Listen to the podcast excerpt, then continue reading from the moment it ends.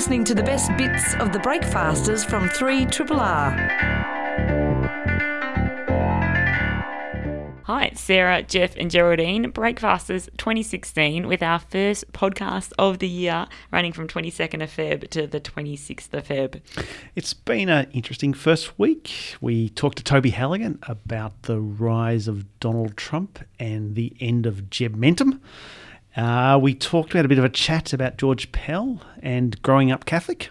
Well, yeah, which was quite an interesting chat. Um, also, we had Dr. Jen in for Weird Science talking about colouring in and the benefits of it and the science behind that. Also, we had a chat to Ed Hill from the Goongerah Environment Centre, or GECO, um, and he had a we had a great chat with him about saving old wood forests. And that pronunciation of Goongerah, nailed it. Thank you very much. I worked on it. that a lot.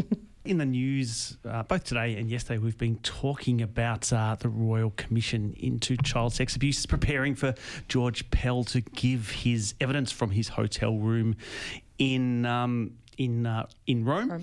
There's been um, a lot of discussion about Pell. Tim, people will have heard Tim Minchin's song that's been raising awareness about the, the need for Pell to come back to Australia. And since then there's been something of a pushback in the media um, with people defending Pell's role. Andrew Bolt has had several columns about it. Gerard, Gerard Henderson has written extensively about it. So I thought for this media segment. Um, we might discuss an article that I found. It's an old article. It's not currently in the media, but it's kind of relevant. It's giving some context as to why people are so keen for uh, Pell to come back to Australia. This is a piece from Catholic News in 2002. It's entitled Pell Calls Abortion a Greater Crime Than Sex Abuse. It's a report from uh, World Youth Day in Toronto, where responding to a question um, from a youth minister from Kentucky about what Catholics should say when asked about the sex abuse crisis in the US Catholic Church, he uh, Pell, who was then the Archbishop of Sydney, said abortion is a worse moral scandal than priests sexually abusing young people. It's quite extraordinary. Yep. oh, I, like where do you? Oh, it's it's it's really hard. Here's like I I grew up a Catholic. I think so. You did as well. Yeah, I did, yeah. And it's this whole thing is so horrible. Um, and I like I went to World. I, I didn't go to that World Youth Day where he said that, but I went to World Youth Day in two thousand and one to Rome with George Pell, um, and it's and it's weird because I I like I didn't know who he was. Like I knew, you know, I found out once we were there, like, oh yeah, that's that's the Archbishop of Melbourne. I'm like, oh yeah, good on him, you know. And I saw him as just a an, a guy that was, you know, on school camp with us essentially. That there were it was big. Like there was, I like we went to I went to um to Israel with him. Um, wasn't just him, I should say. There was like two hundred a group of two hundred Aussies that all went, and he just happened to be part of that group. And there was like you know people of various ages and stuff. It's all youth, but like a lot of young adults, and he was there. And I just knew him as like we one night we had a um a, a talent show night, and I got up and did stand up for the first time, and George Pell came up to me afterwards and said, "I'm your biggest fan," and I'm like, "I can't write that on a poster anymore." George Pell, my, my George Pell's role in your comic stand-up career. I know, but I can't use that anymore. No, you really I never can't. could. I never could. Um, But I guess, I guess it's why people. I mean, I, I didn't grow up Catholic, but um, I know a lot of people who did feel a real tremendous sense of betrayal. Yeah. yeah, it's really full on. Do you, Like- ident- you don't identify as Catholic anymore, No, obviously. Yeah. no, and it's mostly f- from from this. Would you know? It's once all that started coming out, it was just like, how can I be? How can you be part of that? Mm. I, I mean, should clarify. He said at the time his comments were not de- designed to downplay sexual abuse. He was merely trying to point out that sex abuse by Catholic clergy had attracted attention to the detriment of other issues, and that Christ promises punishment for those who stray from the church's teachings on premarital sex, abortion, and euthanasia. It's interesting because my impressions of Pell were always that he was a polarizing character. Mm. Even for those who were staunch Catholics or within the Catholic Church, he was someone who was seen to have kind of political aspirations within the church, I'd say. He really Yeah. wanted to go to Rome and he wanted to be a part of that.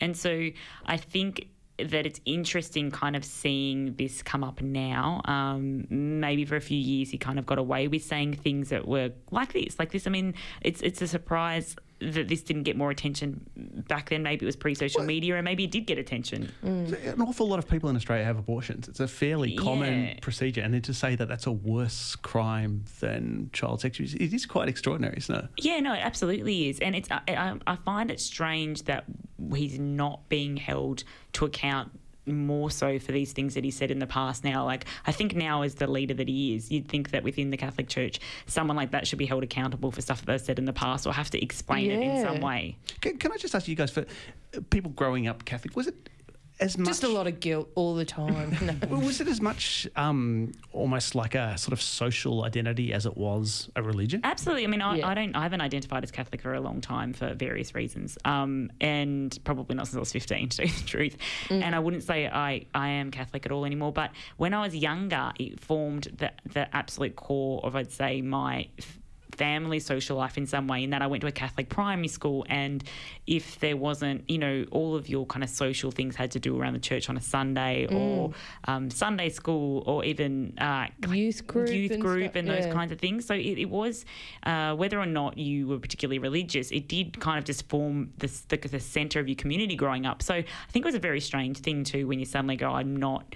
I don't feel like I identify in any way with this religion anymore, uh, and you're kind of trying to find yourself, and then you go, but this has been uh, kind of the It's- basis of my my my life as a as a child for many years, and the community that I grew up around was very much entrenched in the Catholic Church. So it's a really strange thing to separate yourself from that because it's not a question of religion anymore. It's a question of kind of family ties sometimes that and social spot ties. on. It's so spot on.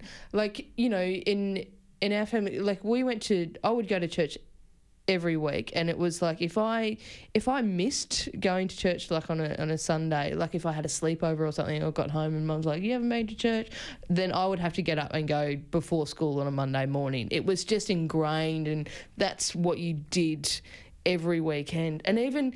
Um, like I went home recently for my dad's birthday and we just had in the backyard and my uncle is a priest and the next morning was like everyone come back and have they had mass in the backyard in the next morning. Um I, I I didn't get to go but it was that that kind of that's just what happened you know it's this real community. So yeah it's spot on what you said and it's where that betrayal comes in as well. It's just like how do you yeah how do you separate yourself from something that really is a, a part of you Particularly, I think when your experiences as a young person were positive for the most part. I think it wasn't until I became an adult that I saw the damage that I that I felt like you know was kind of created by um, the church as you kind of get a bit more conscious. But if as a child your experiences in the church were um, positive ones, and then there's that as well. You think, gosh, how horrific it is, even more horrific than that. It was such a, a horrible experience for other people that you know there's something there's a guilt in that as well it's like gosh mm. I, I look back on my time as a young person and go oh, that was really positive and then there's a whole lot of people who it literally destroyed their lives so hmm. I'll, I'll put the link to this piece on our social media accounts. But just before we leave, there's just a question for both of you. Is there part of you that misses it? I think that I hmm. miss the idea of having a community, but I think that I replaced that community with the music Yeah. music community. As I got older, I just shifted. I just shifted my allegiance, and I, you know, I kind of let religion go and, and went and started watching bands instead. yeah i think probably comedy's the same for me yeah. yeah There you go. Excellent. You're listening to the best bits of the Breakfasters from 3 Triple R. The Goongerah Environment Centre has the fortunate acronym GECO. It's been running a uh, campaign against logging, which is centred around an intriguing citizen science survey. Ed Hill is the spokesperson person for GECO. Welcome to Triple R. Good morning. Can you start to tell us by telling us a little bit about uh, the Environment Centre and the work that it does? Sure. Well, GECO's been around for about 20 years. Some of your listeners will probably familiar with some of our work, or maybe some of you have been out there before. Um, we've been campaigning for the protection of East Gippsland's forest since 1993. Um, pretty famous for coordinating the longest running forest blockade in Australia's history, which was the Goolengook blockade. It lasted for five years and resulted in the addition of that amazing area of old growth forest into Errinundra National Park. Um, and recently, we've been really focused on citizen science, doing a lot of threatened species surveying. Um, in areas of forest that are uh, scheduled to be logged. So logging is still an ongoing issue there. The, the, that the success of the Goolengook campaign hasn't halted the threat from logging. Unfortunately, not. Um, when Steve Bracks protected Goolengook or committed to protecting Goolengook back in 2006, uh, it was finally protected in 2009. The idea was to protect Victoria's remaining old growth forests or significant stands of old growth forests. Unfortunately, the reserve outcome that came in then was. Um, not not as uh, not as good as it should be. And yeah, the old growth forests of the far east of the state uh, continue to be logged, mostly for for low grade um, pulp products. Um, so you know, paper and other low grade products like beer pellets. Um, so yeah, unfortunately, logging of uh, old growth forest continues, and these are some of the most um, these are some of the most amazing places in, in the state, but not many people in Melbourne probably realise that um, they're still subject to, to clear fell logging. I genuinely didn't know that until we were going to do this interview. Like, I understood that there was still logging, but I didn't know that it was still old growth forests were still being logged in Victoria. Um, and what role does the um, citizen survey plan it? Is, is the idea that before the loggers go in, they have to do a survey to make sure um, to have some sense of what it is is going to be destroyed? Is, yeah, yeah. So there's a whole suite of laws that um, that VicForests, who are the government-owned logging company, um, have to comply to when they when they log in areas of state forest, and a lot of these laws protect um, uh, threatened species, or, or, yeah, rare and threatened species. Um, unfortunately, they don't do a lot of surveying before they go in to identify um, if threatened species are present in the area or not and put in the required protections. So that's where we come in, and we come in and conduct surveys in areas that are scheduled for logging, looking for rare, threatened, and protected species that require protection under the law. Uh, we compile, we gather information on the presence of those species, and we put it into scientific reports, which we submit to the Department of Environment, uh, who are meant to regulate the industry. So they're the ones that, that, are meant to make sure that VicForests, who are the state owned logging company who are doing the logging, comply to the laws that protect our environment. But unfortunately, it's a bit of a system of self regulation where you've got a government agency regulated by a government department and they have a pretty cosy relationship. So that's where we come in and we submit these reports and apply pressure to the government to protect areas. And we've had some really great success um, over the years in getting additional areas of forest protected for the threatened species that they contain uh, and set aside as habitat reserves for those species.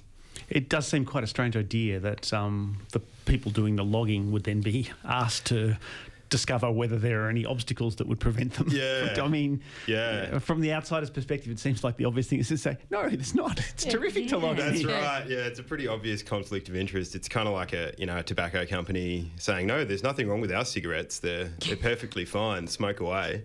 Um, yeah. And what, what does a citizen science survey look like? Yeah, do you just get volunteers to go out there, or yeah, specialists who do it, or how we, does it work? We've got a bit of a core crew out there at the centre who um, constantly chip away at, at, this stuff, and we do lots of different things, whether it be spotlighting for um, arboreal mammals like greater gliders. Um, or looking for threatened owls like powerful owls, sooty owls, um, playing the sound of the owl with a megaphone and then recording their response. No, that's awesome. Yeah, yeah. And uh, or we put out remote sensing cameras, um, which we can leave out in the bush for like three months and they just pick up movement that walks past them. So any animal that walks past them, it triggers them and they take a photo. Um, so we put them out for animals like the endangered long-footed potoroo, which is only found in Far East Gippsland. What is and that? It's like a little kangaroo rat kind of thing, and super cute. Yeah, and, um, they're cool. Yeah, yeah, they eat truffles. Which, oh, well, fancy kangaroo rat. Yeah, yeah, they got long feet. Uh, yeah. I, I got to say, uh, correct me if I'm wrong, but the greater glider is also known as a clumsy possum. Is that right? Well, the ABC uh, decided to describe it that way. Uh, is it best it's sort of bumbling around? Yeah. Dole, dole bit clumsy on land, uh, right. but extremely graceful when they're up the trees. They don't really walk on. They're, they're Australia's largest gliding um, marsupial, so they're like a big possum that can fly oh, that wow. eats gum leaves. Kind of like a koala. They're just pieced out on gum leaves all night. They don't move around much they really avoid gliding, but they can glide up to 100 metres. Wow. Um, so we recently found a really high population of, of these guys up on the Errinundra Plateau in uh, an area of forest that was scheduled for logging. Um, they depend on old growth forests because they need the hollows that they provide for, for to live in. Um, so yeah, we did a survey and we actually found 15 in 800 metres, and uh, to get the area protected, you need to find greater than 10 within a kilometre. So at what we found was much higher than the threshold for protection. And that resulted in the protection of 100 hectares of forest that was going to be logged, and the um, loggers were actually actively in there, actually about to start logging, and they had to move out in uh, as a result of the the work that we did collecting that data, uh, alerting the government, and we also sort of CC our lawyers in as well, and that kind of helps. I, Um, I don't understand. If you're not doing this, wh- who is? Like, Yeah, well, that's a pretty good question. So, uh, unfortunately, there's just not enough monitoring of um, the decline of our threatened species out there, particularly in you know logging areas. Um, so we're really we're calling for an independent body for Lisa Neville, the Environment Minister. We we lobbying her to order an independent body to, to do these surveys. Um, so, you know, independent ecologists to come in and say, look, there's threatened species here, there's significant environmental values here, like rainforest or other values that are protected. Um, we've identified them. Here's where you can and can't log. Instead, the logging company comes in and says, "Oh no, there's nothing to see here." Um, carry on. yeah, yeah, so, so we really wanted an independent body um, to be doing it, and um, yeah, but In it- in the meantime, are you still looking for volunteers and, and things like that? Yeah, absolutely. So we run um, citizen science camps. We run them every three months, and we've got another one coming up on the March long weekend, just in a, in a couple of weeks, um, March the 11th till the 14th. And that's out in Goongerah, and you can come out and they're free. Um, camp in, in the campground at Goongerah. It's a beautiful beautiful campground on the Brodribb River there. We've got a camp set up and um, you can learn about the ecology of the area, Oh wow! survey techniques, um, learn from you know expert ecologists and um, you know botanists and stuff that, that come out and um, we get her out and do some surveys, collect some data, um, go and have a look at areas that are scheduled for logging and see what data we can come up to, to try and protect them. Yeah. We'll put the GECO website out on social media. People can contact you through that, I'm sure. yeah, no worries. Yeah, it's just geco.org.au. Just but before before we go, what then is the overall state of um, old growth forests and its protection in Victoria?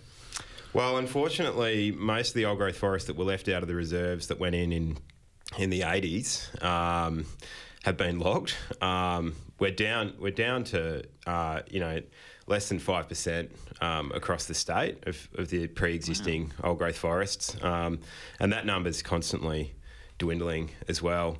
Um, so yeah, there's not there's not a lot left, but um, without the effort that's been put in by the movement over the years, there'd be very, very little left. And most of the reserves that are put in are sort of zoned in areas that they weren't going to log anyway, that were inaccessible Right. or not commercially um, valuable.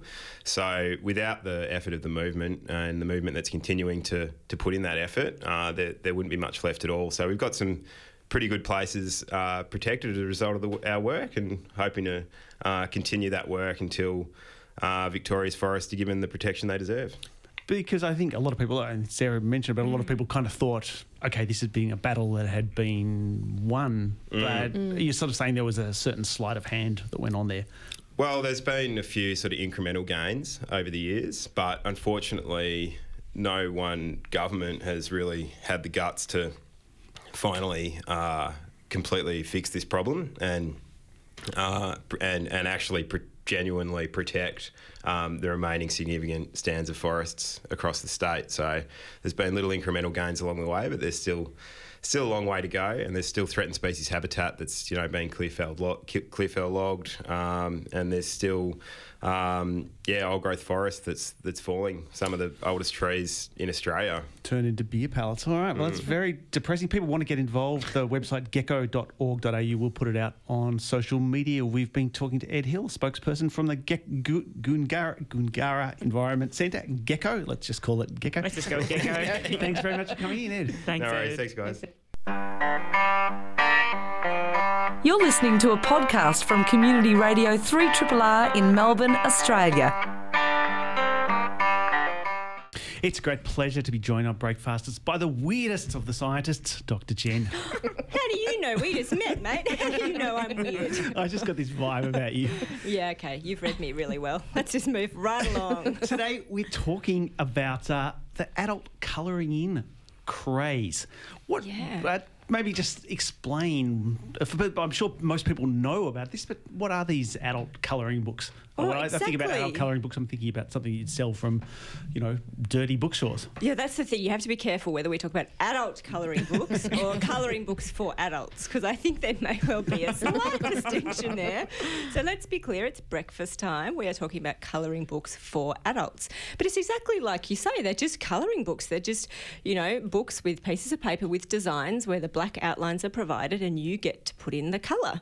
And the sales have just been absolutely phenomenal. So people who've lamented that you know it's the end of the book as we know it said that the colouring book has saved us effectively because you know it started in France three years ago and the sales have been absolutely phen- phenomenal. I think last year in Australia 22 million, or actually maybe that was worldwide, but 22 million dollars people buying colouring books. I can't tell you as a writer how depressed that makes me, makes me feel. Seriously, and people have come out and said that you know if this is all we've got left when it comes to books, then you know effectively it's the, it's the apocalypse. You know we should all just go into our graves now because it's so depressing. But so I kind of approached this topic thinking, well, really, could they be as good as people say they are? Because people don't spend that amount of money.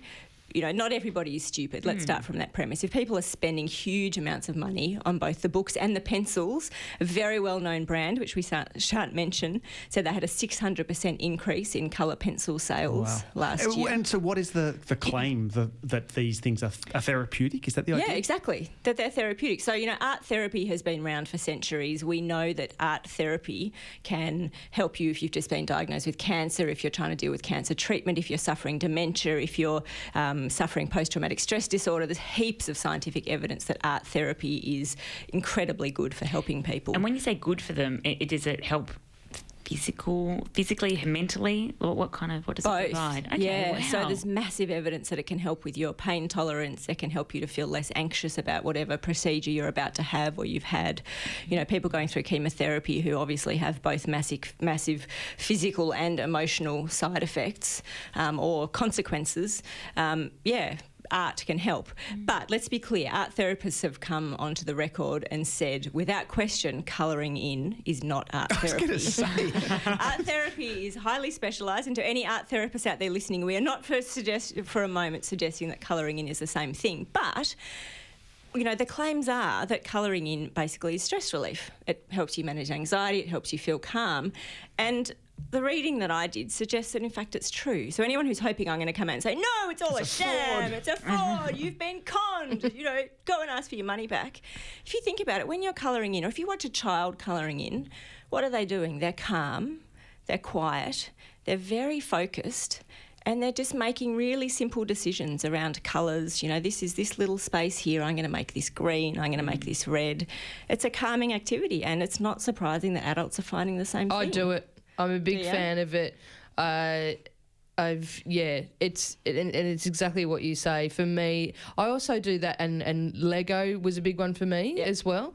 Um, but yeah, the colouring, it's just that being able to sit there and just do something and not have to think about anything else. Because you know my mind is like because the anxiety I'm like oh but, and then it's just like oh no I'm just green is going there. I'm a big fan of it. So there's- there was this really interesting study working with soldiers who were suffering post-traumatic stress disorder, and the idea is that if you're exposed to a traumatic event and then your mind is kind of left to its own devices, those traumatic images get you know consolidated into long-term memories, and post part of post-traumatic stress disorder is those coming back as flashbacks, and you've been plagued by seeing these images.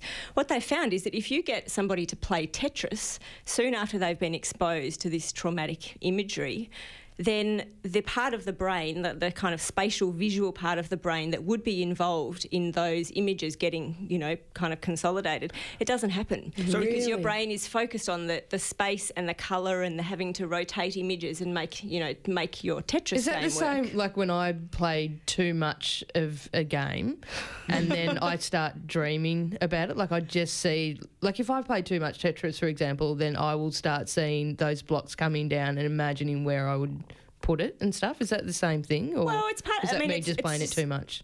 well, I don't want to diagnose your, you know, your addiction here or anything, but no, but the idea is that the part of your brain that has to be so focused on space and shape and colour is, is, is occupying the brain. So it doesn't allow for this traumatic imagery to kind of take hold of you. But- so the argument is that colouring in could do the same thing because it's, it's the same. It's similar to Tetris. There's a shape.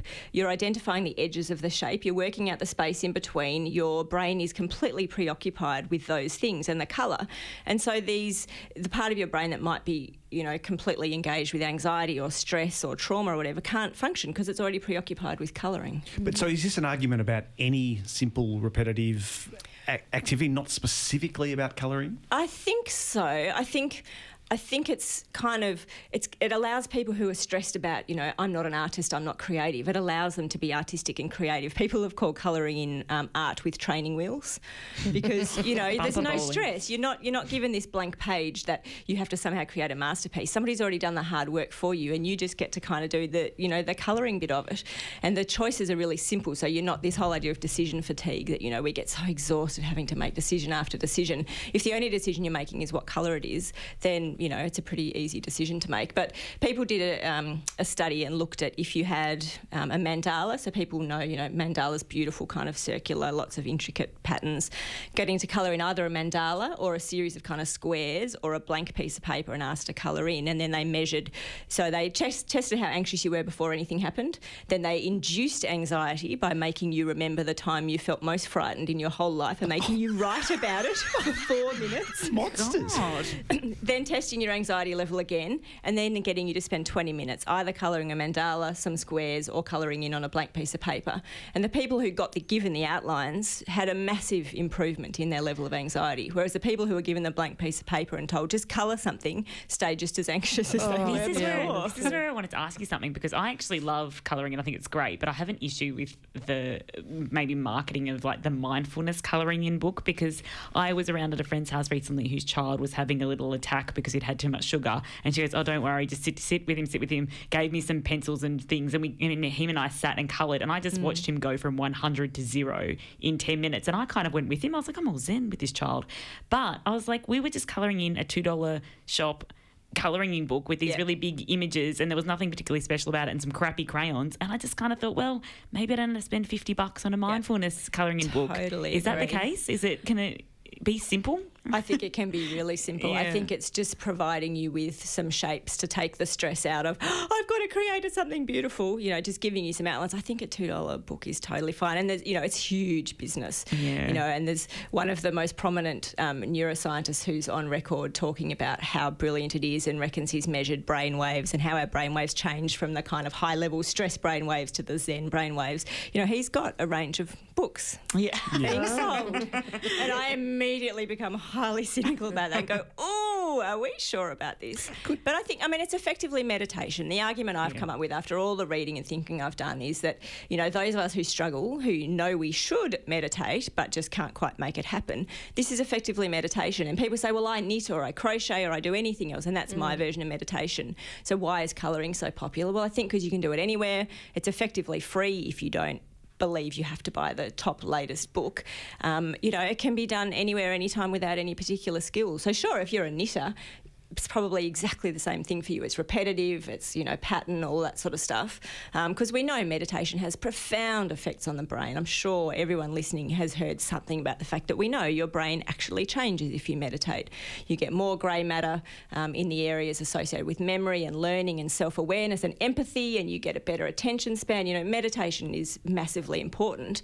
So maybe all those people who think they should be meditating but can't seem to manage to concrete that into their lives can spend time colouring, and it can be done anywhere, anytime with the $2 book from the reject shop. Could, could there be an element of um, reliving an activity from your childhood? Could that be playing a part that you're doing this thing that you did in Yeah. kindergarten? Yeah, that's been suggested as well. That it's this lovely nostalgic exercise of I know I used to do this when life was really simple. I wasn't.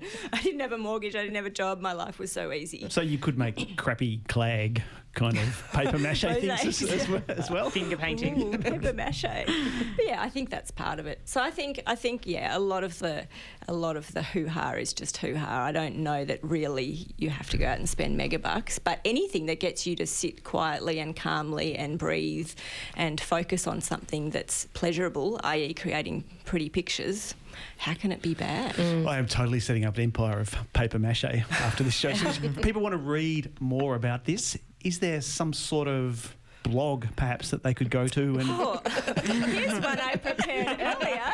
Thanks, Jeff. Yeah, so every week for people who haven't heard me um, yabbering on on Breakfasters before, I have a blog post up every week. It goes up before I come on air on a Wednesday morning, and I try and link to all the primary scientific literature. So if you actually want to read some of the science that what I'm talking about is based on, then go to espressoscience.com. Dr. Jen, we will see you again in a week's time for more weirdness. You're listening to a podcast from Community Radio 3RR in Melbourne, Australia.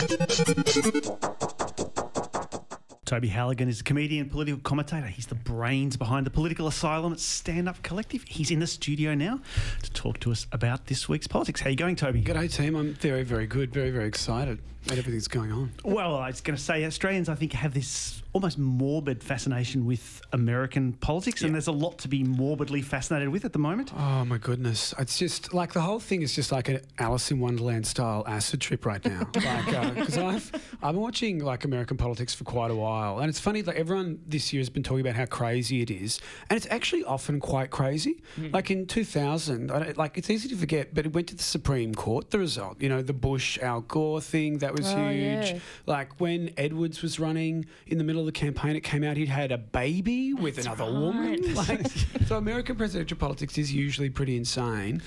But this this is actually really it's like a Mad Hatter's Tea Party. Well, know? let's talk us about some of the uh, recent Oh, developments. far out. Jeb Mentum. Jeb Mentum uh, Oh, it has was- come to an end. We've been reporting in the, reporting in the news Poor that his dream of being the third Bush president, which I must say, is there anyone else in the world who thought this was a good idea? Well, I think I think people anticipated as much as the third Sharknado film. You know, like, um, well, there was this very sad moment months ago where his mother, Barbara Bush, actually said, "I think the world's had enough of the Bushes." like an unguarded moment when your own mum is like saying, "Yeah, maybe not, Dale," then you really things are bad. Um, and so I, I imagine, yeah, like he, he finished, I think it was fourth uh, uh, in the, the latest uh, race in South Carolina in the Republicans, and he's bailed. He spent a hundred million dollars of other people's money, so he's basically the east-west link of politicians. um, so yeah, look, uh, there was also this these it's it's kind of sad in a way because he was just this ongoing embarrassment. There was this particular moment during uh, I think the New Hampshire caucus where he was kind of doing a town hall spiel and he was pitching himself as kind of a sensible, stable, quiet achiever, and he finished it. And the crowd didn't clap, and he had to say, "Please clap." he literally had to ask them to clap. That is so. Oh, it's so you, al- brutal. you almost feel sorry for him, like almost. Well, I, Yeah. I, I was going to say, if you're part of a political family and um, George W. Bush is your brother, yet he's the successful one, Yeah, absolutely. and you're the dud of the family, and you're related to George W. Bush, there's something a, um, a, Uh, a bit wrong. Things have gone really wrong. It was interesting though because when so Trump attacked Bush, one of the things that really impacted on, on Bush's numbers was that Donald Trump really went him. Like he really went him early and repeatedly in prominent media attacks. Like he called him boring and just a fool, and often like on the debate stage he would really go Trump, uh, and that actually had a concrete impact on Trump's numbers. Like in different polls, they dropped for about twelve to six percent, and that's kind of been what he's actually been polling at in a, in a lot of the actual when the votes have been coming in. Um, so it'll be interesting to see who Trump kind of turns on now. Um, but he's Teflon. Like uh, in South Carolina, uh, Trump said during a debate, like he basically suggested that George W. Bush was effectively responsible for 9 11, that he'd failed to keep America safe, that he'd really failed the United States. And the crowd booed him. Like they screamed, like people were really angry. Wow. Um, South Carolina has a lot of veterans in it. Like it's a lot of people who still, you know, like look at the George W. Bush legacy kind of relatively favourably, but it didn't really dent his numbers. His numbers kind of came in uh, pretty well as people respected. He got about 35%. Cruz and Rubio got about 20% each. So, um, it's pretty amazing. Like I I can't remember. wonder, do you think it's that people are just excited in America to have someone that the world is paying attention to or that seems exciting? Like, I just don't understand where the Trump momentum has come from. Yeah, like I think I, I don't think Americans care at all what the rest of the world thinks. Yeah, like, good point. and well, it's No, amazing. true. It's amazing how little. Like I remember, I I went on a month long trip there, and you just don't find out about things going on, like because the news is dominated by stuff going on The all around the number of people it's who so think big. you've come from Austria. Yeah, yeah, exactly, absolutely. I think I'm a New Zealand or a South African. Um, uh, but I reckon the, the Trump phenomena reflects the fact that over the last kind of 20, 30 years, the Republican Party has promised to its core base, who tend to be Anglo Saxon, a lot of working class people and business people as well. They've promised their base that they'll represent them on different kinds of cultural issues. Gun rights, tick, they've done that. Abortion, they haven't succeeded in doing that because of the balance of the Supreme Court. Gay marriage, they failed there because of the balance of the Supreme Court. But economically, um, a lot of the, the base of the Republican Party in the Midwest and the South is just a disaster zone. Like, there's large sections of the US that are really, really hurting. Like, um, and uh, working class, uh, older Anglo-Saxon men really have not been buoyed by those sections of the economy that have been going up at all. They've not benefited from it. So we've gone from a situation where all the Beltway insiders were saying that Trump was there's no chance he could win Yeah. to now it almost seems like the consensus is that Trump is unstoppable. Well, it'll be interesting to see what happens. I still reckon there's a chance he'll get knocked off. Um, well, when Super Tuesday comes around, because both Rubio and Cruz are still in the race, that Super Tuesday, so that's March the. Sorry, I had the date here before. Can you It's like- explain what Super Tuesday is? Super Tuesday is when there are 12 different primaries, including some of the biggest primaries in the country. So, so far, what we've had, had is kind of quite hodgepodge primaries scattered around. Uh, later this week, the Democrats will have a South Carolina primary. And then the next one, I think on the 6th of March, uh, there'll be 12 big voting states, including huge states like um, Texas and just a lot of bellwether states like Alabama, Arkansas, Vermont, things like that. Right. Um, and so Sanders will win a few of them. Whether he wins enough to maintain his momentum is kind of an open question. But if he wins, like, say, a third or half compared to Hillary, because the Hillary Sanders vote was actually very close. Like, she won 52.7%. Uh, I think one of the things that'll be decisive is um, Sanders only got 22% of the African American electorate, which is a substantial kind of Democratic bloc.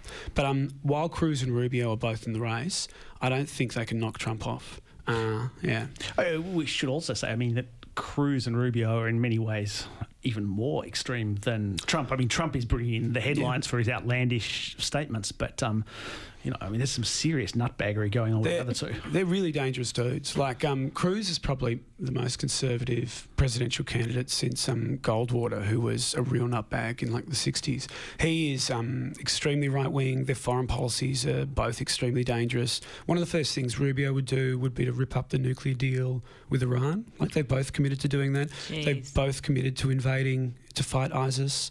Uh, they've you know made a whole variety of often quite contradictory commitments. So it's hard to see how they'd wiggle out of those promises. And It's, al- it's also disturbing to think that that's what I feel like that's not part of the conversation at the moment as Mm. well because we're so focused on Trump and how extreme he is. We're all talking about, oh God, not Trump, but that is really disturbing, Yeah. and we're not talking about that at all. Yeah, whereas Trump's foreign policy is much more inward looking. His broad view is that America shouldn't be intervening in a lot of the, you know, in those kinds of spheres, which I think, while to us seems incredibly strange and is antithetical, mm. it's actually been the American foreign policy approach for large sections of its history. Like, it's why the US was so reluctant to get involved in World War One and World War Two.